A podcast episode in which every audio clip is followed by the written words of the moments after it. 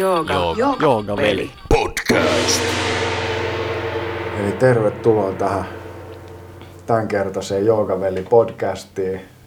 Vieraana upea Alisa Aurora, jooga nimeltä Kirtan Brit Kaur. Tervetuloa. Kiva, kun sain kutsun tänne sun kotiin tulla haastattelemaan sua. Joo, kiitos. Totta kai. Haluatko lyhyesti esitellä kaikille kuuntelijoille itsesi, kuka sä oot, vähän mitä sä teet? Mm, no, mä oon Alisa Aurora Kirtan Priit. Mä teen tota, mitäköhän mä nyt teen, ehkä pääasiassa kuitenkin muusikko, mutta kaikkeen niin kuin henkisyyteen liittyvää oikeastaan. Mulla on semmoisia niin virallisia juttuja, niin, niin tota, kundalini jooga opettaja sertifikaatti. Eli mä oon käynyt sen koulutuksen ja sitten nyt mä käyn tota äänihoitajakoulutusta. Mutta sitten muuten sanottakoon, että istunut aika paljon niinku piireissä. Okei. Okay. Haluatko vähän kertoa, miten sun henkinen polku lähti aikoinaan käyntiin? Uh, joo, mä olin 18-vuotias. Ja 2019. 2009. Joo. 2009. No niin. niin, uh, niin tota, mulla vaan tuli semmonen niin kuin, intuitiivinen uh, jotenkin semmoinen niin insight tai semmoinen niin tietämys, että mä muistan, että se oli spesifisti koski niin kuin deodorantteja ja rintasyöpää. Että mulle tuli semmoinen niin kuin, jotenkin semmoinen niin kuin intuitiivinen välähdys siitä, että hetkinen, että nämä varmasti niin kuin linkittyy toisiinsa jotenkin. Ja sitten jotenkin semmoinen intuitiivinen tietämys, että, että, niin kuin, no siis, että, että ne linkittyy. Sitten mä lähdin sitä tutkii ja sitten niin kuin samaan aikaan se oli vaan semmoinen niin kuin, mikä tämä on, niin kuin, tavallaan niin kuin esimerkki siitä niin kuin koko siitä ilmiöstä, mikä sen pinnan alla oli. Um, ja se oli se, että mä rupesin jotenkin niin kuin fiilistelemään sitä, että hetkinen, että tässä tavassa, miten me eletään, että tässä on niin kuin jotain silleen mätää tai jotain niin kuin vialla ja, ja tässä, niin kuin, että, että mitä me laitetaan meidän kehoon, kaikki niin kuin kemikaalit ja ruoka ja ja media ja kaikki, että se, että se niin kuin, että jotenkin tuli vaan sellainen intuitiivinen fiilis, että se ei voi olla hyväksi meille, että tässä on niin kuin nyt jotain. Sitten um, sit mä rupesin sitä tutkimaan. Mä muistan siihen aikaan oli Olli Posti, oli, rupesi niin kuin Suomessa duunaan näitä juttuja. Ja sitten tuota, noin, niin toi Chemical Cocktail-blogi, mikä on tämän, mä en muista. Mutta anyway, niin kuin, sitä kautta se, se, se maailma niin kuin kolahti mulle, että se niin kuin aukesi, että mä löysin semmoisen niin alternatiivisen, alternatiivisen tavan ajatella ja semmoiset niin ihmiset, jotka on just niin kuin, on selvittänyt just kaiken tämän niin kuin kemikaalikuorman, mitä me laitetaan ja lisäaineet ja valkoinen sokeri ei ole kauhean hyvä juttu ja niin kuin bla bla bla ja sitten sitä kautta tuli sit niinku superfoodit. Et oikeastaan mun henkinen herääminen tapahtui siinä vaiheessa, kun mä rupesin puhdistamaan mun ruokavalioa.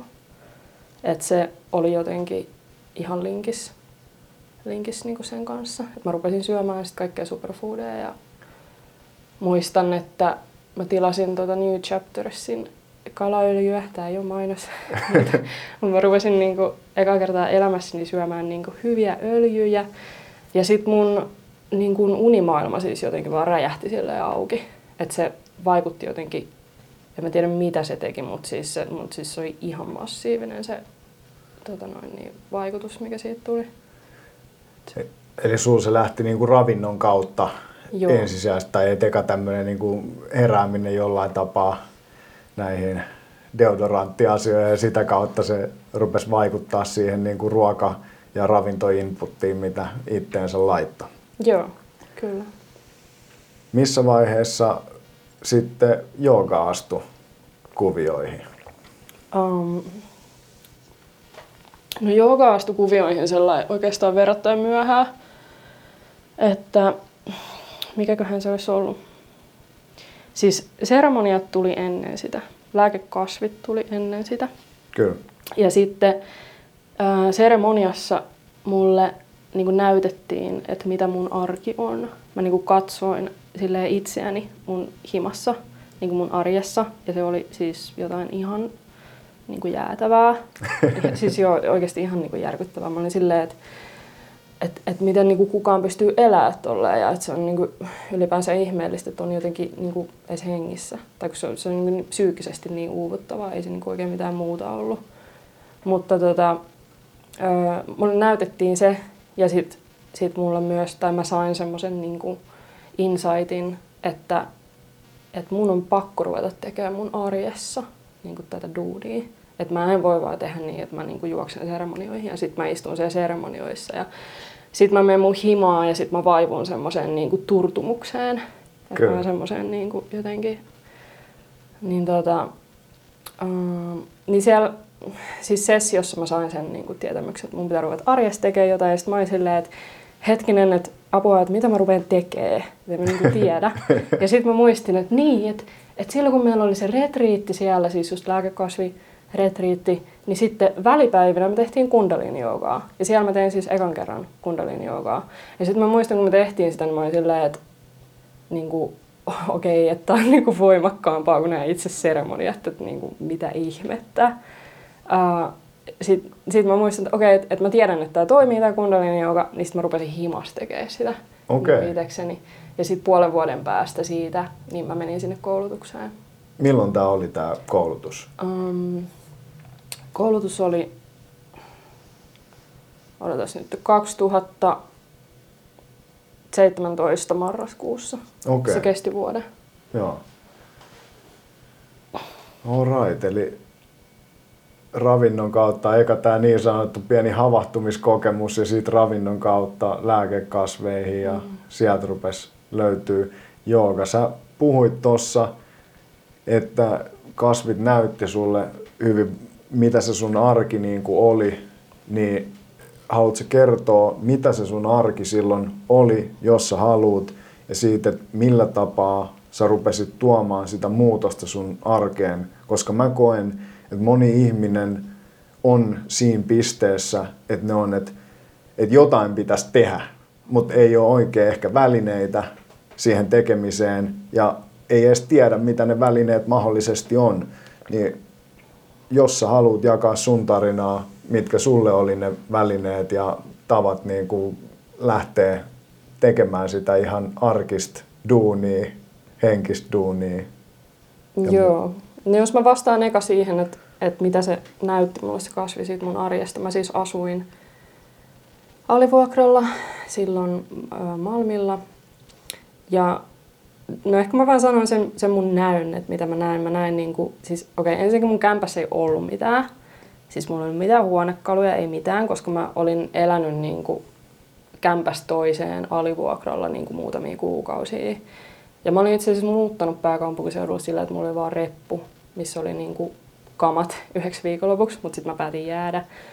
Niin, tota, niin mun hima siis oli vaan niin kuin tosi random. Et mun sänky oli neljä petauspatjaa päällekkäin. ja siis mun, mun niinku toimisto, mun työpiste oli niinku joku banaanilaatikko. Et mulla oli silleen niinku, siis pahvilaatikoista tehty niinku huonekaluja silleen, että et mulla on jotain random pahvilaatikoista. Mä heti jonkun random liinan siihen päälle, minkä mä oon saanut jostain. Ja sit siinä on niinku mun jotain silleen koristeesineitä. Se, tässä on nyt tää niinku alttari. Sitten se oli vaan niin kuin silleen jotenkin, en mä tiedä, jotenkin ihan jäätävää, että et, et kun en mä, mä en pystynyt pitämään itsestäni huolta. Mä olin niin kuin tosi vaikeassa, tai siis, no vaikeassa tilanteessa. Ja sitten jotenkin ylipäänsä se koko, koko niin tämä mun eheytymisen matka, niin siinä kohtaa sitä mun matkaa mä olin semmoisessa pisteessä, että mä en niin pystynyt pitämään itsestäni huolta. E, että mä en niin kuin osannut hankkia mitään huonekaluja tai mä en tiedä kuka mua auttaa, vaikka muuttaa. Tai, tai kaikki tämmöiset niin käytännön asiat oli tosi vaikeita tai tuntui tosi vaikeilta. Et, öö, et sit siinä mun arjessa mä vaan näin, että se mun kämpän, että okei, täällä on tää pahvilaatikko-sisustus ja niinku, nää niinku, sitten on kaikki niinku tavarakasoja, siellä ihan randomia tai tavarakasoja silleen niinku jossain mestoissa. Ja sitten mä vaan niinku haahuilen siellä silleen, kävelen jonkun tavarakasan yli silleen, niin kuin ihan kuin joku, joku haamu tai joku semmoinen, niin kuin, että mä vaan niin näin itteni silleen haahuilemassa siellä mun kämpässä ilman mitään niin kuin, jotenkin vaan niin, niin vaikeassa paikassa. Et, äh, joo. Joo, et ei se oikeastaan ollut elämää lainkaan, että se oli, niin kuin, se oli selviytymistä. Kyllä. Se oli niin kuin todella niin kuin perustavanlaatuista selviytymistä, että niin kuin vaan päivästä toiseen. Ja sitten jotenkin semmoista niin tosi syvää dissosiaatioa kans niin kuin itsestään, omasta kehosta ja omasta elämästään. Että kaikki fokus meni, meni vaan niin kuin se, siihen selviytymiseen. Mutta sitten siinä oli myös taustalla se, että et siis mun elämä oli seitsemän vuotta tuommoista, koska tota, mulla oli niin kuin, mä sain tosi pahoin, tai siis tosi pahoin, sanotaanko, että mulla oli niin kuin ihan äärimmäinen homeyliherkkyys, minkä mä oon myöhemmin sit ymmärtänyt, että se on ollut psyykkistä. Ja mä oon myöhemmin saanut sen parannettua. Mutta siis käytännössä oli sitä, että mä en pystynyt asumaan missään. Ja sieltä Malmin kämpästäkin mun piti muuttaa niin kuin sit jossain vaiheessa. Mä olin vaan silleen, että ei vittu saatana, että täällä on salee hometta. Kyllä. Ja sitten niin, sit just silleen, että ok, että, että mun vaihtoehdot on se, että, että mä joko muutan täältä pois, mihin mulla ei todellakaan ole voimavaroja, tai sitten mä jään tähän kämppään ja sitten mä varmaan kuolen tänne silleen, niin kuin rupean tekemään semmoista hidasta kuolemaa, että kun se home niin kuin... valtaa sut niin, niin. joo. niin tota, siis joo, että seitsemän vuotta mun elämästä oli oikeastaan sitä, että mä pakenin niin kuin henkeni edestä. Siis mikä on ihan niin kuin, ah, aika silleen diippiä, että jos sitä kelaa, että oma elämä on tuommoista. Ja se alkoi siitä, kun mä muutin pois himasta, eli 2012. Eli niin kuin mun, mun niin kuin parikymppisen ihmisen vuodet meni niin kuin siihen, että mä ajattelin, että pystyykö mä edes elää. Um, joo, ja sitten jos kaikkein pahimpana vuonna niin kuin muutti, oliko kahdeksan kertaa niin kuin vuoden sisällä. Se on semmoista niin pakenemista. Niin, niin, yli joka toinen kuukausi niin Joo. osoite vaihtuu ja kämppä vaihtuu. Ja Jep. Nämähän pakko kertoa pieni fakta muuttamisesta, mitä mua valaistiin, että se on kuulma tota niin, niin, avioeron jälkeen toisiksi stressaavin asia, Joo. mitä ihminen voi elämällään tehdä. Et näin oli joku yliopistotason tutkimus todennut ja mua siitä hyvä ystävä valais viimeksi, kun asuntoon vaihdoin ja hieman ehkä stressailin siinä samassa. Tuo homejuttu on tosi mielenkiintoinen. Miten sä koet, että pakenit sä siinä niin kuin itseäsi jollain tavalla, että se oli ottanut tämmöisen, kun sä sanoit, että loppujen lopuksi se oli sit psyykkistä ja sä tota, paransit itsestä tästä, niin kerro ehkä vähän enemmän siitä matkasta, miten se tapahtui sitten? Mm. No, no siis mä koen, että se oli psyykkistä niin kuin, silleen, että mun miten mä sanoin sitä, että se johtui niinku traumoista tai traumatisoitumisesta. Ja se traumatisoituminen niin kun vaikuttaa sillä lailla, että sit mun aivoista niin kun yksi osa käy tai kävi koko ajan semmoisen niin yli, siis yli, yli niin että se oli niin kuin yliherkistynyt. Että se oli koko ajan niin kuin hälytystilassa. Kyllä. Koska sen traumatisoitumisen myötä ainoa, mitä, mitä mä tiesin elämästä, oli se, että elämä on todella vaarallista ja, niin kuin, ja niin kuin arvaamatonta ja turvatonta. Ja sitten se, että et, et kun se koko hermosto on niin kuin ohjelmoitunut lapsuudessa siihen, niin sitten, siis aivothan on niin kuin hermostoa, niin sitten niin kuin, se hermosto on semmoisessa niin ylivireystilassa, että se etsii uhkia niin kuin ihan joka puolelta. Ja sitten myös se, että, että koska se ei ole niin kuin kokenut sitä, että mitä on olla turvassa, niin sitten se rupeaa niin itse uh, itse niin keksii niitä, voisiko näin sanoa. Niin, että näkee uhkakuvia mm. joka puolelle, mihin katsoo, että se Joo. huomio on jotenkin fokusoitunut siihen uhkakuvien kartottamiseen ja riskien hallintamodeen. Joo. Okei. Okay. No miten se sun arki lähti muuttuu? Millä tapaa sä sait otettua näitä asioita haltuun ja tuotua sitä muutosta sit sun omaan elämään. Että se oli havahtuminen, että näki vähän ehkä kolmannesta persoonan perspektiivistä, miltä se oma elämä näyttää. Ja sitten alkoi jonkinlainen tekeminen, oletan, niin mitkä ne oli ne välineet, millä sit rupesit transformoimaan sitä sun omaa pahvilaatikkoympäristöä ja kaikkea muuta mahdollista? No siinä kohtaa se oli tosiaan se kundalini jooga. Että se kyllä siis niin kuin auttoi ihan tosi tosi tosi paljon. Et siinä kohtaa se oli se, mikä mut pelasti. Piti niin kuin pinnalla. ja sitten siihen niin kuin sen homejutun mä ratkaisin sillä lailla, että olin muuttamassa Nuuksioon hirsitaloon ja sitten niin kuin oli vähän niin kuin haastattelu. Sitten siellä oli yksi toinen ihminen ja mä tunsin tämän toisen ihmisen aie, aiemmin ja sillä toisella ihmisellä oli ihan samat haasteet kuin mulla, just niin kuin homeen kanssa ja niin kuin kaikkea muuta. Ja sitten hän kertoi mulle, että joo, että on tämmöinen niin kuin tämmöinen Anni Hopperin ää, ohjelma. Että hän on sitä tehnyt, että se on niin kuin hänellä auttanut tosi paljon. Ja sitten mä olin okei, okay, okei, okay, tosi mielenkiintoista. Ja sitten siitä niin kuin meni vähän aikaa, niin sitten oli Facebookissa just jotain, että, että hei, että haluatko osallistua tämmöiseen juttuun, että, saat tämän, niin kuin, että me tilataan ne DVD, että saat tämän niin kuin, käyttöön. Sitten mä olin, että joo. Uh, sitten mä otin semmoisen niin pienen periodin, että mä, niin kuin, mä olin silleen, että, että mä tiedän, että tämä toimii, niin kuin jos mä uskon tähän ja niin kuin, panostan tähän ja niin kuin, et mä otin semmoisen niin mentaalisen tilan ja semmoisen mentaalisen steitin, että nyt mä teen tämän, nyt mä parannan tämän. Ja sitten mä katoin DVDt ja mä olin niin todella intensiivisesti, että mä en niin keskittynyt mihinkään muuhun kuin siihen, että mä olin niin todella siinä. Ja sitten mä muistan, että mä kerkäsin viikon tekemään sitä, kun siinä, kun siinä niin pitäisi tehdä uh, niin puoli vuotta joka päivä, sun pitäisi tehdä niitä harjoituksia. Niin mä kerkesin tekemään viikon niitä. Ja sitten mulla oli niin stressaava elämäntila, että mä en pystynyt tekemään, kun mä palasin sitten niin Espooseen, ja mä en pystynyt jatkaa sitä. Öö, Mutta siis siinä viikossa mä sain parannettua ne. wow. Joo. Sanoit Annie Hopperin DNRS, tämä on mulle tuiki tuntematon teknologia. Mistä lyhenne tulee ja millainen se tekniikka on? Uh, DNRS eli Dynamic Neural Retraining System. Okay. Eli suomeksi dynaaminen.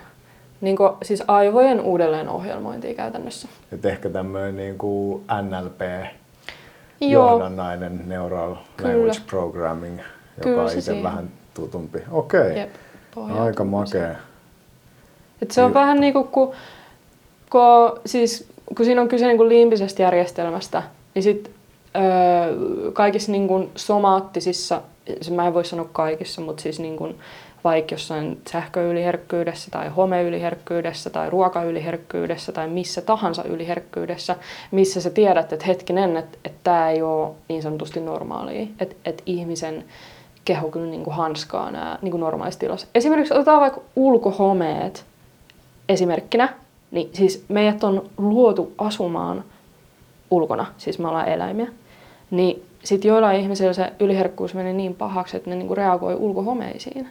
Et siinä vaiheessa tietää sen, että hetkinen, että, että nyt vika ei ole enää ympäristössä, vaan mus on jotain ehkä mahdollisesti, mikä niin kuin aiheuttaa tämän. Öm,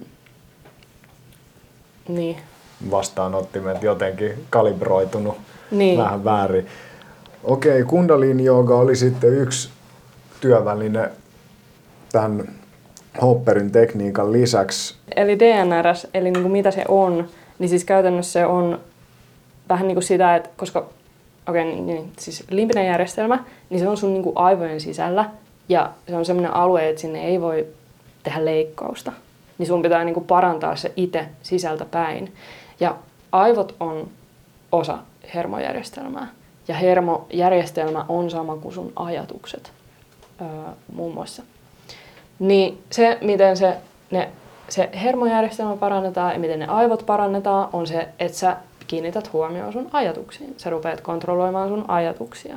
Sä rupeat kontrolloimaan sitä, että mihin sä kiinnität huomioon, miltä susta tuntuu. Että niin kun tietoisesti luodaan kehoon tietynlainen hormoni niin kun ympäristö.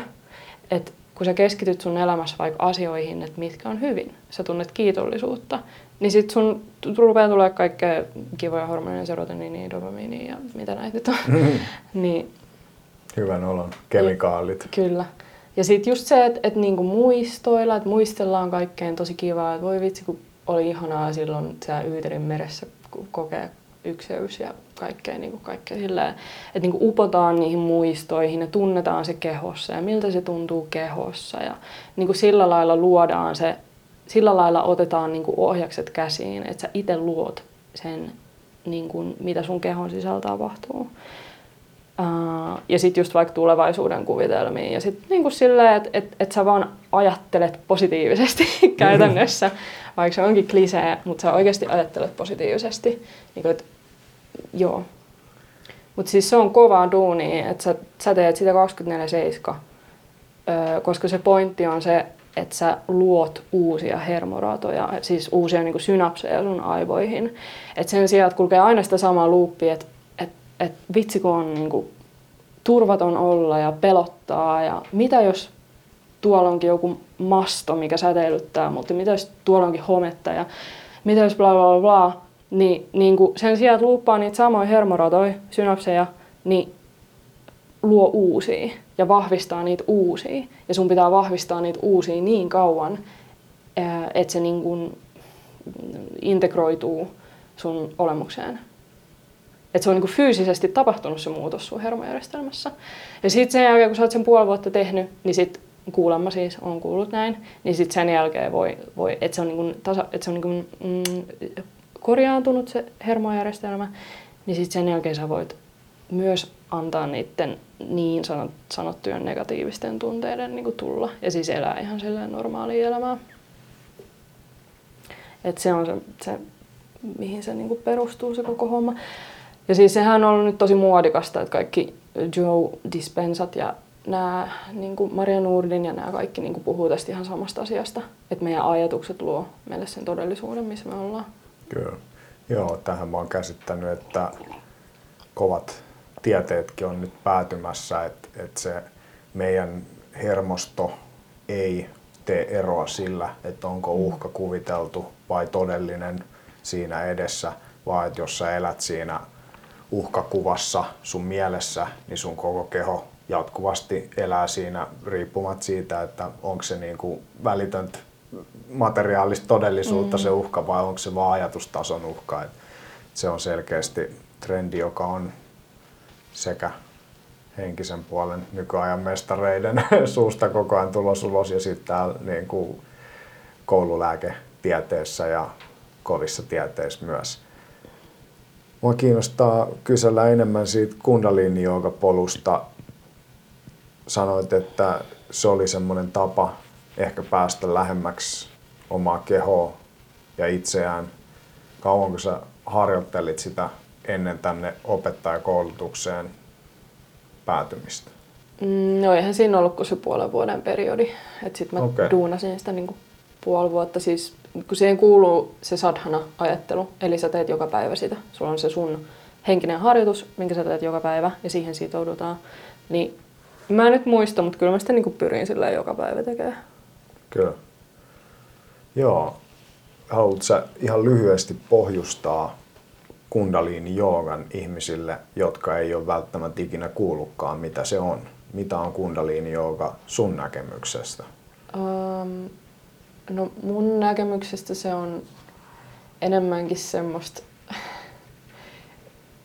energeettistä joogaa, voisiko nyt näin sanoa, koska, koska se vaikuttaa, totta kai se vaikuttaa kaikilla tasoilla, uh, mutta siinä teknologiassa mennään niin kuin suoraan sinne tavallaan ohuemmille tasoille, eli niin kuin metatasolle, eli niin kuin energiatasolle – mitä kautta sitten sit muutetaan myös tätä fyysistä tasoa. Että sitten kun sä tarpeeksi työstät siellä energiatasolla, niin sitten se tulee myös tähän fyysisyyteen. Mutta siis totta kai siellä on myös siellä on tuhansia krioja ja meditaatioita niin kuin kaikkiin eri juttuihin. Että sitten jos haluat lisää lihasmassaa, niin sieltä löytyy kyllä semmoinenkin.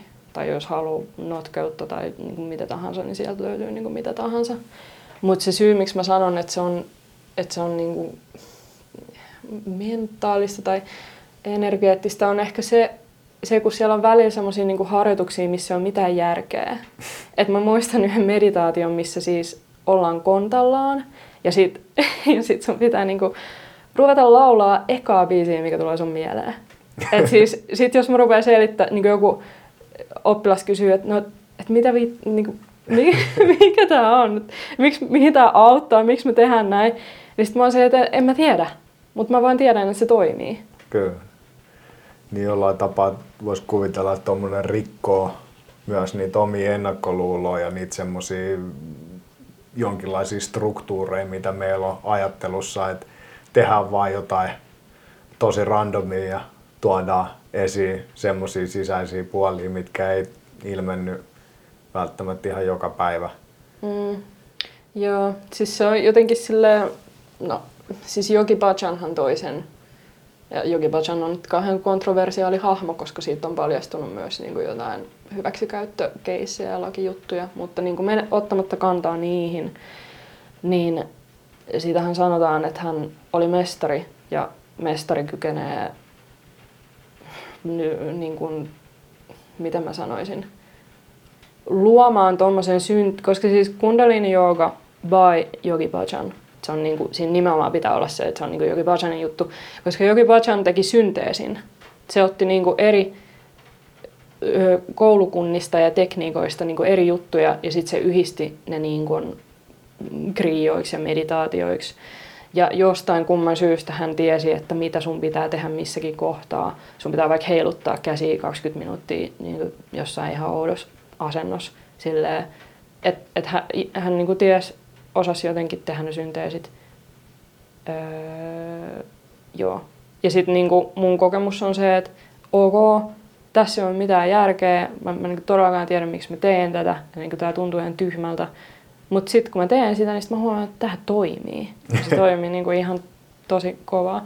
Et mä muistan, mikä se niin kuin Russell Brandon kanssa tehnyt tuota kundalini joogaa, niin sitten se siellä on sellainen lainaus, missä se vertailee niin kuin jotain hatha joogaa ja bla bla bla, että hatha jooga on joku sellainen niin kuin mieto uh, mild weed blow ja jotain, ja sitten kundalini jooga on niin joku crack cocaine, mikä niin blows the fucking doors off tyyliin. Kyllä. Joo, se on omankin kokemukseni mukaan hyvin kokonaisvaltainen se harjoitus ja sisältää aina alkumantran ja lämmittelyn ja just tämmöisen kriian eli joogaliikkeiden sarjan, meditaation, rentoutuksen ja loppumantrat, että ero aika isostikin esimerkiksi kuntosalejen mm. flow-joogasta tai muusta, jotka on myös todella hyviä. En missään nimessä sano, että joku näistä teknologioista olisi ylivertainen toiseensa nähden, että niillä on kaikilla omat paikkansa ja me jokainen ollaan erilaisissa pisteissä, jolloin erilaiset tekniikat, joogiset lääkkeet toimii eri tavalla. Millainen sun kokemus oli opettajakoulusta? Kauanko se kestää? Millainen se on? Uh, no se kestää vuoden, tai se missä mä kävin, niin se kesti vuoden. Kyllä se oli niin kuin, ihan tosi hyvä silleen, että uh, tuntui, että vähän niin kuin kaikki nuo koulutukset on niin kuin, syviä matkoja omaan itseen, mikä kestää niin kuin, vuoden tai, tai mitä sen sitten kestääkin. Et aika paljon siinä, niin kuin, totta kai siinä on myös se, että mä opin tai niin kuin, tuun opettajaksi tai opiskelen opettajaksi, mutta sitten siinä on myös se, että siinä käydään niin paljon sit niinku omia juttuja. Ja minkä mä koin itse niinku tosi hyväksi oli se, että siinä oli se ryhmän tuki. Se, että se, se ryhmä oli niinku yhdessä sitoutunut siihen juttuun. Ja sitten se, että, että siinä on ne opettajat. Että sitten jos tulee joku juttu, niin sitten sä voit niinku keskustella ja käydä läpi sitä niiden niinku opettajien kanssa. Ja ne osaa neuvoa sua. Ketkä sun opettajat oli? Aa, no mä kävin Yoga La Fontainessa, että äh, Jivan Mukta, joka on myös Shantis opettanut, ja sitten Saddarshan äh, Lafontaine, että nyt he on muuttanut Kanarialle, mutta et, joo. Okei. Okay. Onko jotain, mitä haluaisit välittää sellaiselle ihmiselle, joka ehkä harkitsee tällaiseen koulutukseen osallistumista? No mä sanoisin, että, totta kai kannattaa. niin kuin, just do it. niin, just do it, joo. Et jos se kutsuu, niin ehkä siinä on joku, joku niin kuin juttu. Aika makeeta. Miten kirtan tuli sun elämään ja tämmöinen mantraaminen ja tämä, voidaanko puhua henkisestä musisoinnista? Mm. Joo, no siis mielenkiintoistahan tässä on se, että mä en ole ikinä käynyt Intiassa. ja siis Intia on, on niin koko kirtan kulttuurin äiti, totta kai. Uh, äh, Mutta mulla kävi silleen, että mä muutin pois semmoisesta retriittikeskuksesta ja jätin vähän niin kuin sen skenen sinne. Uh, ja sitten mä muutin Helsinkiin johonkin mun kaverin yksiöön. Tosi pieneen yksiöön, nukuttiin samassa sängyssä ja olin kaksi viikkoa siellä. niin sitten mä olin silleen, että et okei, että mulla ei ole enää tätä niinku yhteisöä tässä, että et mihin mä voisin mennä, että mä saisin, niinku, kun mä kaivasin sitä henkisyyttä, mm. kun se oli ollut mun niinku, koko ajan läsnä siellä yhteisössä niinku, just tosi niinku, syvällä tavalla, niin sitten mä tulin tänne pääkaupunkiseen, tai siis Helsinkiin, ja olin silleen, että okei, että no mihin mä voin nyt mennä, että mä haluaisin tavata näitä ihmisiä ja niin kuin, haluaisin tehdä jotain henkistä juttua. Ja sitten mä olin silleen, että okei, että, että täällä on tämmöinen Velisola, siihen mm-hmm. aikaan vielä Velisola, joka ää, järjesti kirtaneita niin muistaakseni joka viikko. Tämä oli 2016 syksyllä.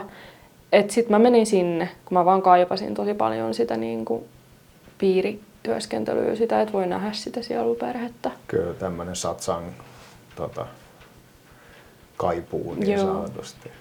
Okei. Okay.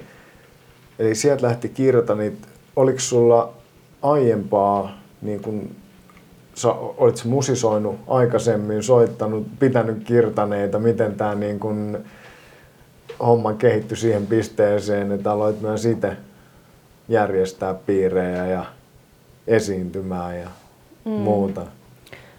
2015, silloin kun mä aloitin lääkekasvisessiot, niin myös silloin mun, niin kun, mä rupesin, tai mun ääni aukesi et ennen sitä mä elin siinä uskossa, että et mä oon maailman paskin laulaja.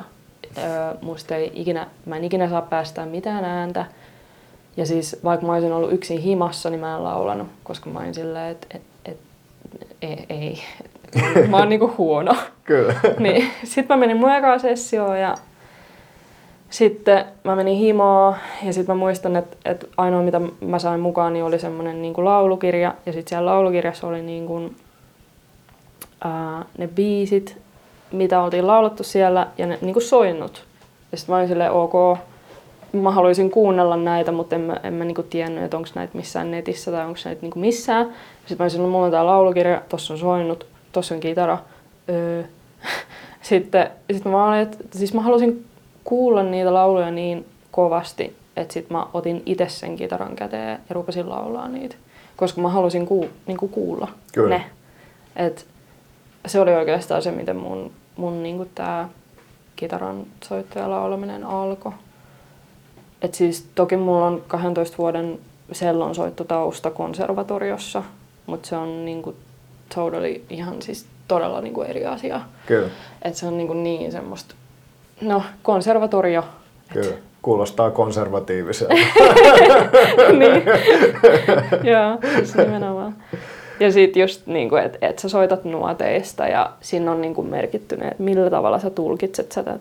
Tässä, on niin kuin forte ja sitten tässä on crescendo ja forte fortissimo ja sitten nyt pitää olla hiljaa. Ja, että se on niin kuin todella semmoista, siis en mä niin kuin halua dissaa mitenkään klassista musiikkia, mutta en tietenkään dissaa, mutta siis kyllä mä nyt ehkä on vähän niin kuin, ehkä on jäänyt joku semmoinen niin kuin, ei nyt trauma, mutta semmoinen nihkeys siihen niin kuin dogmaattisuuteen ja siihen, että et, et miten niinku strukturoituu se oli, se koko juttu. Et siis mulla on vieläkin sello täällä mun himassa, vielä ihan tosi hyvä sello, mitä, mitä mä niinku tosi paljon toivoisin, että mä voisin ruveta soittaa sitä ja ottaa siihen ihan semmoisen, niinku murtaa ne kaikki aiemmat niinku toimintamallit ja ottaa siihen semmoisen, niinku, ottaa sen työkaluksi tähän, mitä mä teen. Koska mulla on se taito Ja sitten se on ihan huikea soitin. Niin mä toivon, että joku päivä vielä saan sen mukaan näihin juttuihin. Joo. Uskon, että eiköhän sekin päivä vielä koita, kun aika on vaan kypsä sillä. Kyllä, kyllä. Joo. Vastaan vielä ekaksi siihen kirtan kysymykseen. että miten mä päädyin pitää mun omia, omia kirtaneita. No siis, no, no sehän meni sitten niin, että, että sit vaan kokemuksen kautta, että sit mä siitä ö, 2016 vuodesta lähtien on niinku käynyt niissä piireissä ja sitten mä vaan istuin niin paljon siellä velin kirtaneissa, että mä, että mä joo, okei. Okay. No siis silloin kun mä menin sinne ekoja kertoa, niin mä olin silleen, että, että mitä tää on, että mikä järki tässä on, että miksi me lauletaan näitä jotain sanaryppeitä. Mä en edes tiedä, mitä nämä tarkoittaa, että niin kuin, että on jotain vieraskieltä, sitten me vaan lauletaan tätä. Että mä olin silleen niin kuin, tosi, tosi silleen niin kuin, vähän skeptinen, että, että mikä tämä homma on. Sitten mä muistan, että sit, sit mä vaan niinku jatkoin siellä käymistä. Ja sitten mä muistan, että jossain vaiheessa se rupesi niinku avautumaan mulle. Se, että et se, sen niinku, se maailman herkkyys tai niinku, semmoinen niinku herkempi taso. Että mä en enää tarvinnut mitään niinku ulkosta äh, silleen päästäkseni silleen herkemmille henkisille tasoille. Sitten mä muistan joissain kirtaneissa, niin mä rupesin näkemään kaikki visioita ja sitten tuli ka- kaikki niinku tunneprosesseja ja et semmoista niinku ihan semmoista niinku prosessointia. Ja niinku huomasin niiden, että miten eri mantrat vaikuttaa. Huomasin, miten se niinku koko tilan värähtely muuttuu, se fiilis muuttuu siellä niinku tilassa, kun, kun vai, tulee joku eri, niinku, tulee vaikka joku kundalini mantra. Niin se maailma aukesi mulle sellainen pikkuhiljaa. Ja sitten um, sit, sit tuli vaan niinku, sellainen tarve, että et mä tahon pitää myös omia piirejä. Ja, ne, niin ja sitten tuli myös niinku, sen kundalini koulutuksen myötä, koska siihen kuuluu myös no kundalini mantrat, niin sitten mä pidin, tai siis oon pitänyt niin kuin kundalini tavallaan konsertteja tai niin kuin laulu, laulupiiri kautta konsertti ja sitten just jossain niin kuin namastihimoksessa, ne, kun siihen, siinä on semmoinen aamusadhana, niin siinä on semmoinen tunnin setti, että lauletaan mantroja, niin sitten jossain namastehimoksessa on just vetänyt ne ja Natural High Healingissä olin kitaristina noissa jutuissa ja niin kuin tämmöistä, että tota, joo. Et tuli vaan tarve siihen, että, että mä tahon niin itse myös pitää piirejä. Ja mä koin, koin myös koin semmoista niin kuin turhautumista siitä, että mä en päässyt tekemään. Ja että mä en päässyt niin kuin jakaa sitä mun lahjaa ja sitä, mitä mun sisällä on. Öö, joo, koska niin. Mä itse koen, että jos on joku lahja, niin totta kai se pitää antaa maailmalle en mä nyt tarkoita tätä mitenkään niin kuin altruistisena tai näin, mutta tiedät, vaan sellainen niin kuin sisäinen sellainen paine, että, että mä haluan päästä tekemään. Kyllä. että myös sellainen niin kuin itsekäs puoli totta kai siinä. no totta kai, joo, joo. ei se ole huono ollenkaan. Lääkekasveja tosiaan vähän jo sivuttiin aikaisemminkin ja sieltä oli tämmöisiä alkusysäyksiä myös sille oman elämän transformaatiolle tullut. Haluatko enemmän jakaa, miten sun työskentely lääkekasvien kanssa alkoi ja miten se matka ehkä eteni ja millaista se on ja on ollut?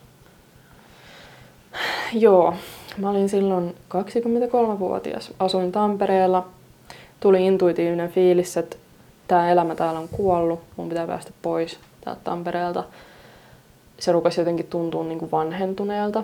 No sit mä tein niin, että mä jätin kaiken sinne Tampereelle. Mulla on vieläkin jotain huonekaluja siellä kaikkien vuosien jälkeen. Terveisiä Tampereelle. niin jossain random varastossa sinne mitään ja niinku numeroita eikä. Joo. Niin, niin. Joo, mä muutin sieltä pois ja sitten mä jätin taakseni. Mä olin just silloin niinku keskittynyt superfoodeihin ja raakaruokaan ja terveellisyyteen. Et mä jätin sen skeneen sinne ja mun ystäväpiirin sinne ja muutin Poriin takas lapsuuden kotiin, mikä oli ollut tyhjillään. O- olin siis käytännössä niin kuin täysin yksin. En keskustellut kenenkään. en nähnyt ketään niin kuin monen päivään, en keskustellut kenenkään kanssa. Kaiken lisäksi, siis, kaiken lisäksi mulla oli syyhypunkki, minkä mä olin saanut Tampereelta läksieslahjaksi.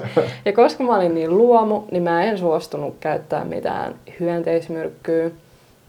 Ja mulla meni niin kuin, mä olin eristyksissä yksin se mun monta kuukautta meni niin kuin, ihan siis niin kuin helvetillisissä fiiliksissä silleen, että ei pysty nukkuu, kun ne punkit niin kuin lisääntyy ja tekee vitsi käytäviä mun kehossa ja sitten mä olin silleen, että mitä vittu mä teen, äh, sori kirosana, että tota, olisiko tämä joku luonnonmukainen juttu. Ja sitten mä en muista kuinka monta kuukautta sitä kesti, mutta siis se meni niin, kuin niin helvetillisesti, että mä en pystynyt nukkumaan enää öitä.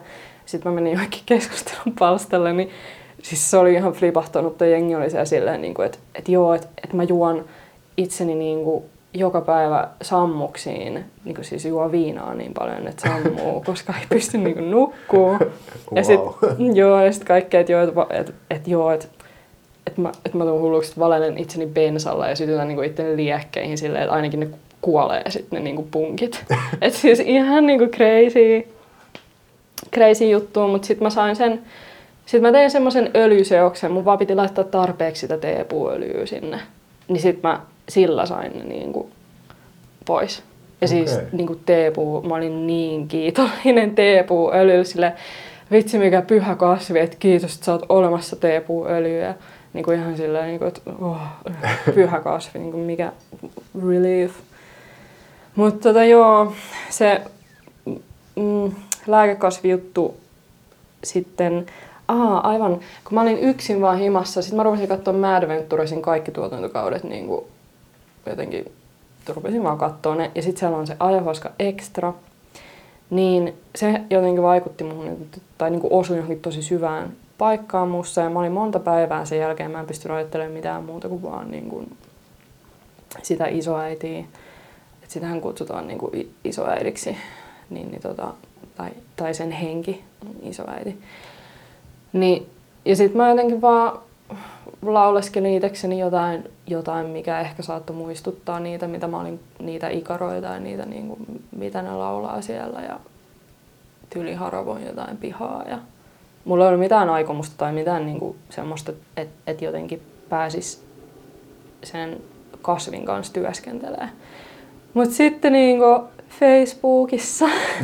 mä en tiedä, mitä tämä on, mutta Facebookissa vaan oli, että hei, että jos haluat osallistua niin kun, tämmöiseen kasvilääkeseremoniaan, niin laita tänne sähköpostia. Sitten mä olin, niin kuin, okei. Okay. Sitten mä laitoin sinne sähköpostia, että joo, täys kahden viikon päästä.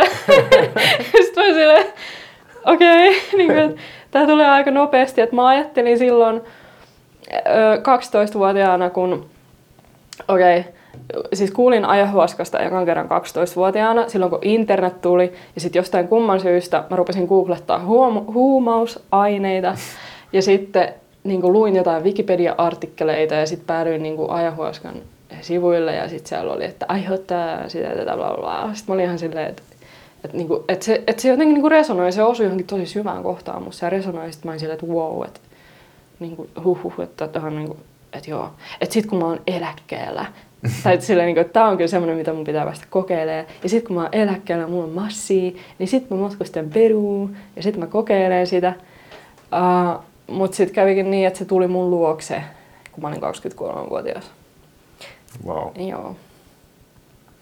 Mutta joo, sitten oli se niin Facebook-juttu ja sitten se, että okei, okay, tämä on kahden viikon päästä. Ja sitten mä olin silleen, okei, okay, tämä on aika niin kuin, synkkä tarina, mutta semmoista elämä on joskus. Niin, niin tota, sitten sen kahden viikon aikana mun vaihtoehdot käytännössä oli tappaa itteni tai sitten mennä sinne seremoniaan. Et se oli niinku, ja sitten mä sitä siinä, siinä pohdin, sitten mä päätin, että mun on pakko mennä tonne. Että en mä niinku, että mun on pakko mennä sinne. Ja sitten kun mä päätin, että mä menen sinne seremoniaan, niin sit se prosessi alkaa tasan siitä kun sä päätät mennä. Totta kai se voi alkaa jo niin kuin ennen, mutta sitten mut sit, kun niin kuin tekee sen päätöksen, että, että mä menen tonne, niin sitten se vyyhti rupeaa. Niin kuin. Ja se oli ihan niin kuin, siis käsittämättömän vaikeat kaksi viikkoa, että mä niin kuin vaan huutoitkin jossain kylpyhuoneen lattialla siellä sikiöasennossa ja mä olin ihan yksin siellä, ei ollut ketään. Niin kuin, ja niin kuin sen kahden viikon aikana mä en ole ikinä ollut niin lähellä itsemurhaa kuin silloin.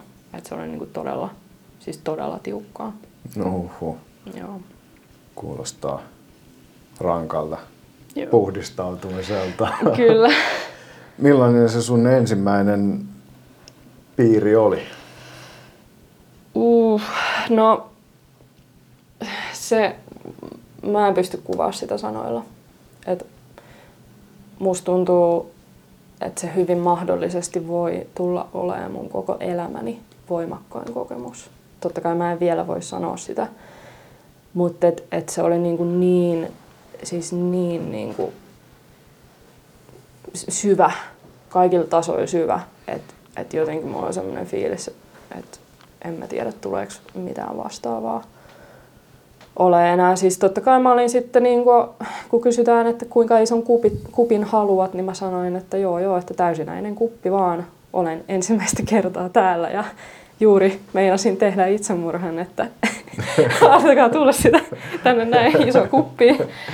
niin tota, koska siis mä muistan, että mun pahin pelko oli se, että jos tämä ei toimikaan, että mitä jos mikään ei muutu. Että se oli niinku mun pahin pelko.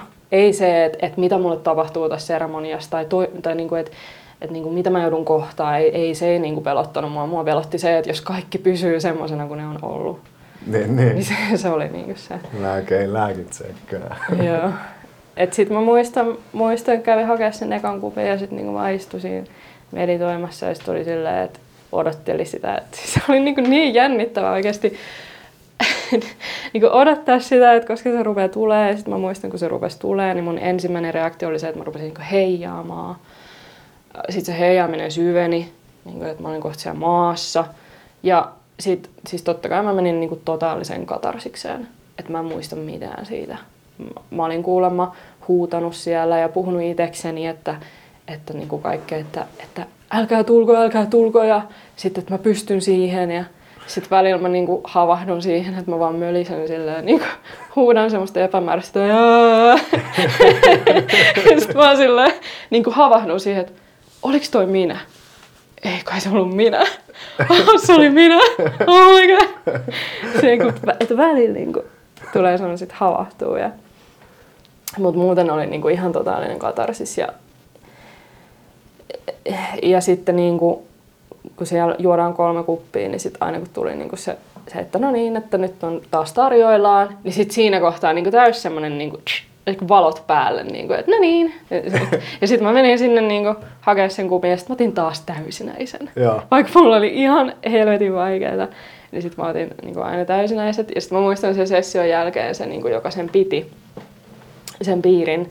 Niin sitten kun me jotain juteltiin ja sitten mä sanoin, että niin, että kun mä join tätä niin paljon ja bla bla bla, otin niinku täysinäiset kupit, niin sitten se oli ihan, että mitä? Otit sä kolme täysinäistä kuppia?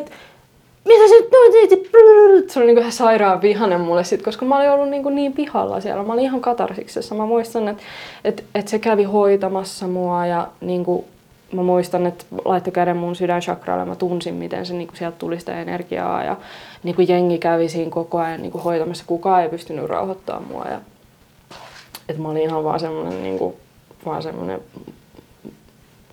force of nature, että sillä ei niinku voinut mitään. Kyllä. Ja siis sitä hauska, että se sanottu, koska se, sehän se on.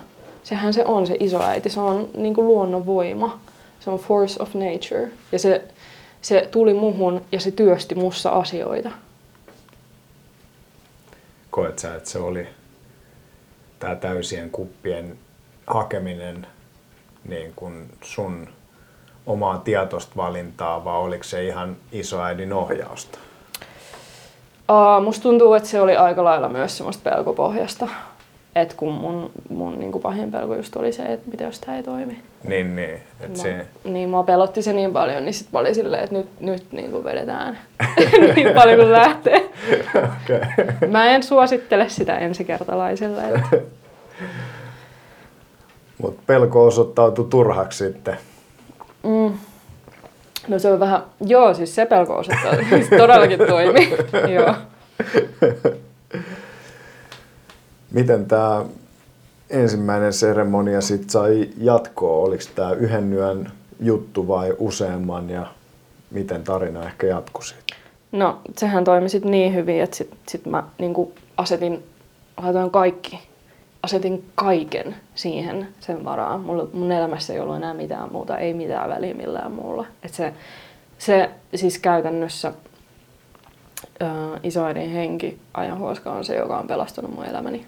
Et mä koen, että mä oon mun elämäni velkaa myös hänellä. Et, niin kun, joo. Et eihän se sit siihen jäänyt. Et sit mä olin silleen, että et ok, tää toimii. Ja niin kun, sitten mä olisin, no niin, koska on seuraava. sitten oli niinku kahden viikon päästä seuraava. Sitten olisin, että okei, okay, mä menen sinne. Sitten mä niinku rupesin kanssa teke, silleen niinku duunaan niitä sessioita, että mä olin siellä auttamassa ja olin tekemässä ruokaa ja tämmöistä ja sain niinku pientä alennusta siitä ja mä muistan, että sitten just niinku ekan vuoden tai kahden vuoden aikana niin tuli silleen niinku sata seremoniaa täyteen aika okay. nopeasti. Et wow. se on, niinku, se on, niin joo, se on niinku tosi paljon, tosi tiukka tahti. Et sanotaanko, että se homma ehkä vähän lähti silleen lapasesta, että ei se sitten enää niinku, ei se sitten silleen, ei, ei sitä niinku healing-prosessia voi lähteä niinku, tiedätkö, väkisin Kyllä. silleen, että hei, tämä toimii. Niin, että nyt mä haluan avata kaikkea, nyt laitetaan kaikki niinku järjestykseen, että et se ei oikein natsaa.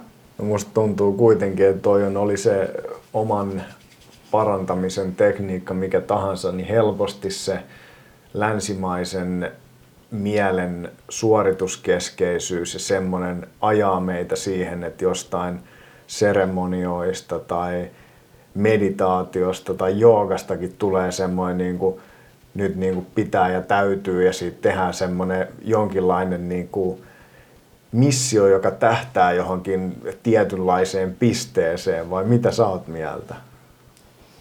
Joo, siis kyllä mä näen tosi paljon semmoista suorituskeskeistä niin kuin, meininkiä, mutta mä en tavallaan tiedä, onko se niin kuin huono juttu. Et, että semmoinen niin kuin tietynlainen kurinalaisuus on yksi henkinen harjoitus itsessään. Mutta sitten ehkä, ehkä se on niinku huono juttu, että jos ruvetaan jahtaamaan sitä, että et nyt mä haluan vitsi valaistuu, niin mä meditoin tässä näin 12 tuntia vuorokaudessa. tai jotain tämmöistä ja sitten niinku ihan hiessä sieltä, niin että kyllä mä tässä valaistun vielä. Ähm, että se ei ole ehkä se niinku henkisyyden tarkoitus kuitenkaan. Kyllä. Joo, jollain tapaa takertuu johonkin lopputulokseen, mitä odottaa sillä harjoituksen mm. saavan. Jep.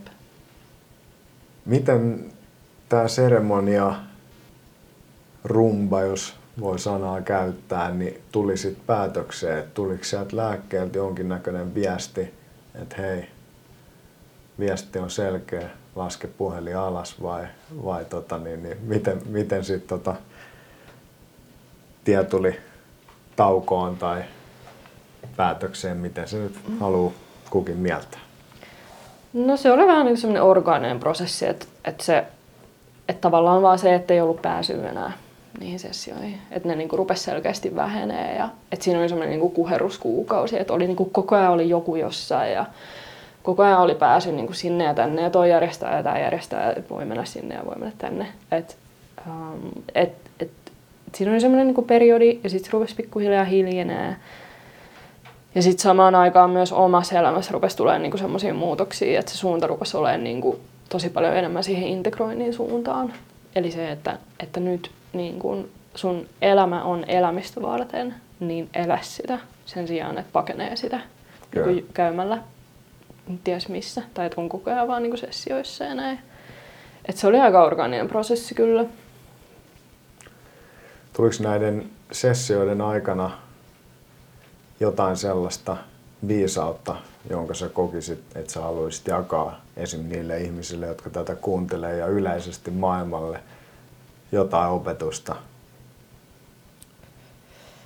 Joo, tota, aika deep kysymys. Mm.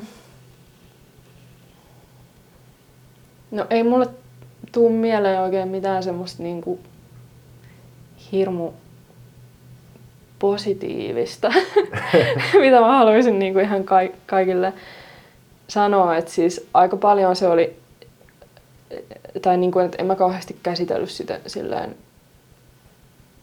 mitään niin kuin kollektiivista. Tai se oikeastaan mä en voi sanoa näin, koska kaikki on linkittyneenä kaikkea. Ja, siinä, ja, ja jos mä käsittelen jotain mun omaa prosessia, mä en voi tietää, onko se kollektiivista vai onko se vaan niin kuin pelkästään mussa. Että ne kaikki niin kuin linkittyy yksi yhteen. Uh...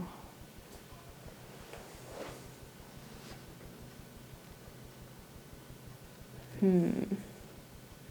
Niin, en mä tiedä. Mulla ne oli lähinnä semmosia niinku tarkistuspisteitä, että mut linjattiin takas totuuteen, eli takas niinku osaksi luontoa, takas niinku luonnon harmoniaa.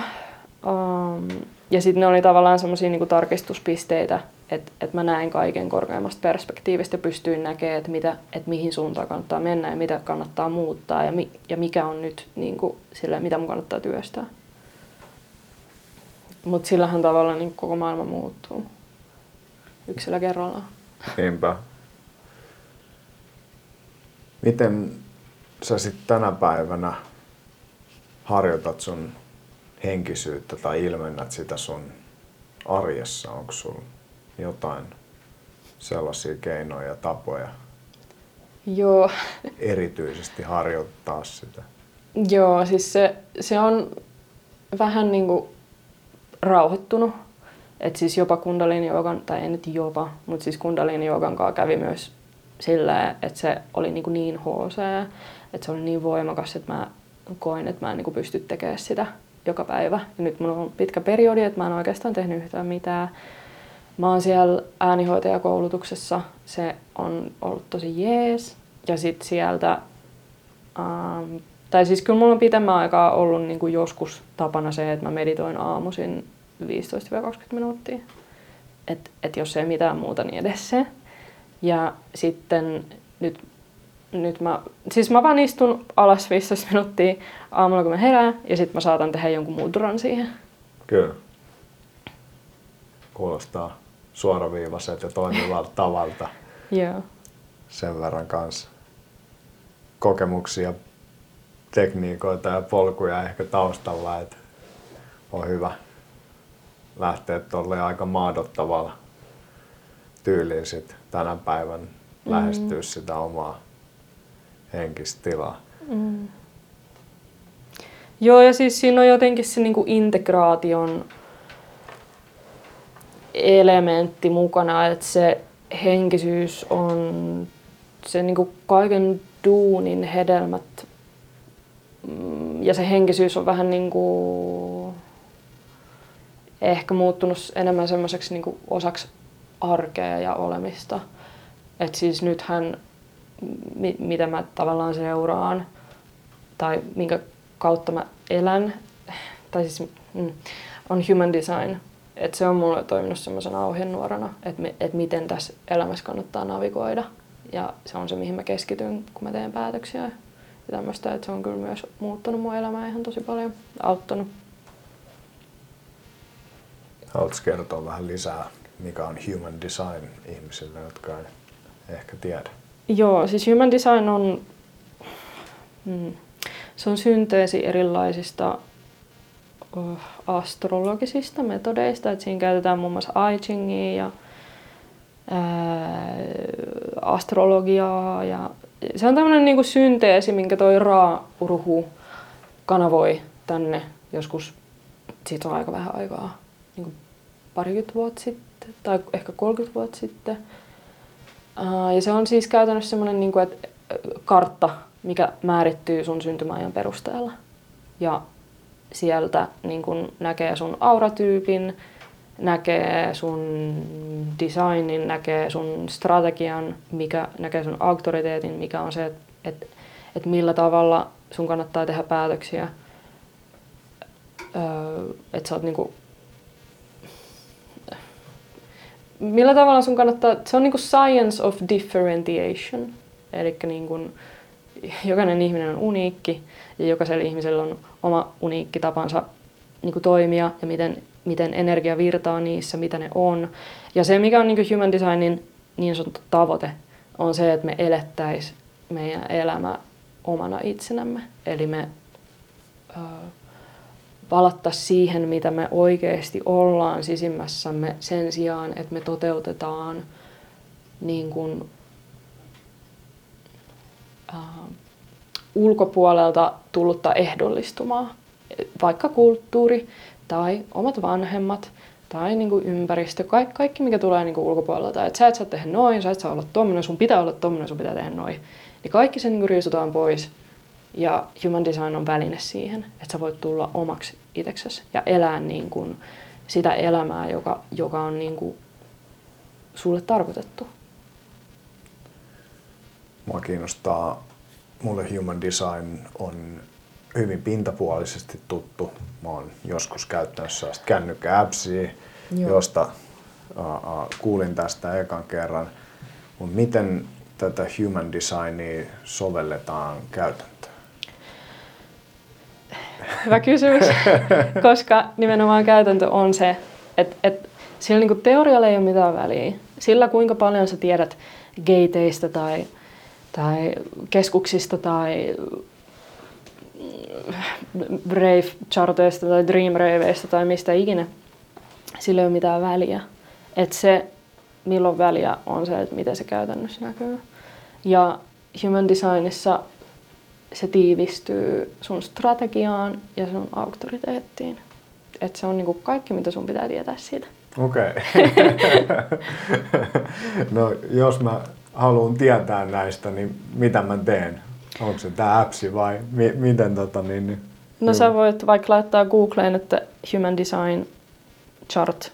Sitten se menee Jovian archivin sivustolle esimerkiksi. Tai siis kannattaa mennä sinne, koska sitten on kaikkea Sidereal-karttoja ja kaikkia niinku tommosia, jotka on vähän silleen, että ne ei ole sen niinku raan juttuja. Mutta siis sä pystyt tekemään niinku oman kartan samalla tavalla, kun sä teet sun astrologisen kartan. Eli sun pitää tietää sun syntymäkellon aika niinku minuutilleen ja sitten syntymäpaikka. Okay. Sitten sä vaan lyöt ne sinne koneeseen ja sitten se laskee sulle sen kartan. Sitten se sanoo sun auratyypin ja sitten se sanoo sulle myös sen, mikä sun strategia ja auktoriteetti on. Okei. Okay. Eli Googleen human design ja siitä vaan pyyhtiä purkamaan sitten. Yeah. Mitä sulla on lähitulevaisuudessa tiedossa? Pääseekö sun joogatunneille tai kirtanpiireihin tai mihin vaan? Onko jotain tällaista, mitä sä haluat promoa vielä tähän? Joo, siis kyllä on nyt asiat nosteessa selkeästi globaalista tilanteesta huolimatta. Ää, mä teen yhteistyötä tuolla Merkaba-studiolla Suvilahessa, niin siellä mun olisi tarkoitus aloittaa kundalini tunnit, ihan siis viikkotunti. Ää, ollaan puhuttu maanantaista, mutta katsotaan siirtyykö se. ja siis silleen niin kuin, aika pian, että joo, varmaan voi ruveta jo miettiä sitä, että, että jos haluaa tulla sinne tunnille, niin tervetuloa. Ja sitten ää, noita kirtaneita mun toive olisi, että ne olisi myös niinku säännöllisiä, että silleen kerran kuussa. Ja just siellä Merkapa studiolla. Um, ja sitten on tietysti kaikki, se oma levy on ollut tässä niinku tulossa joitakin vuosia.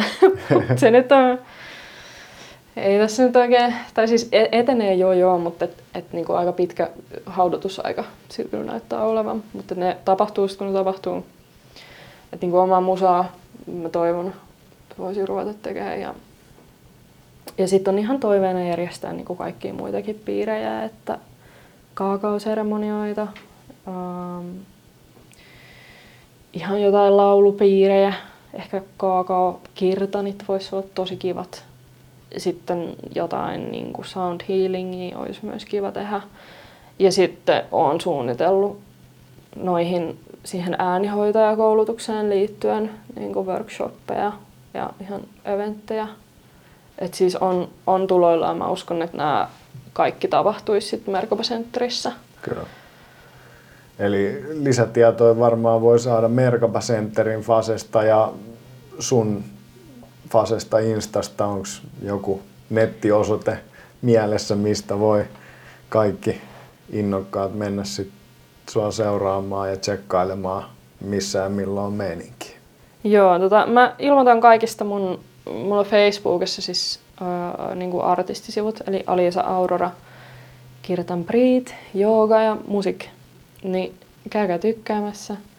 Tota, sinne mä ilmoitan kaikista.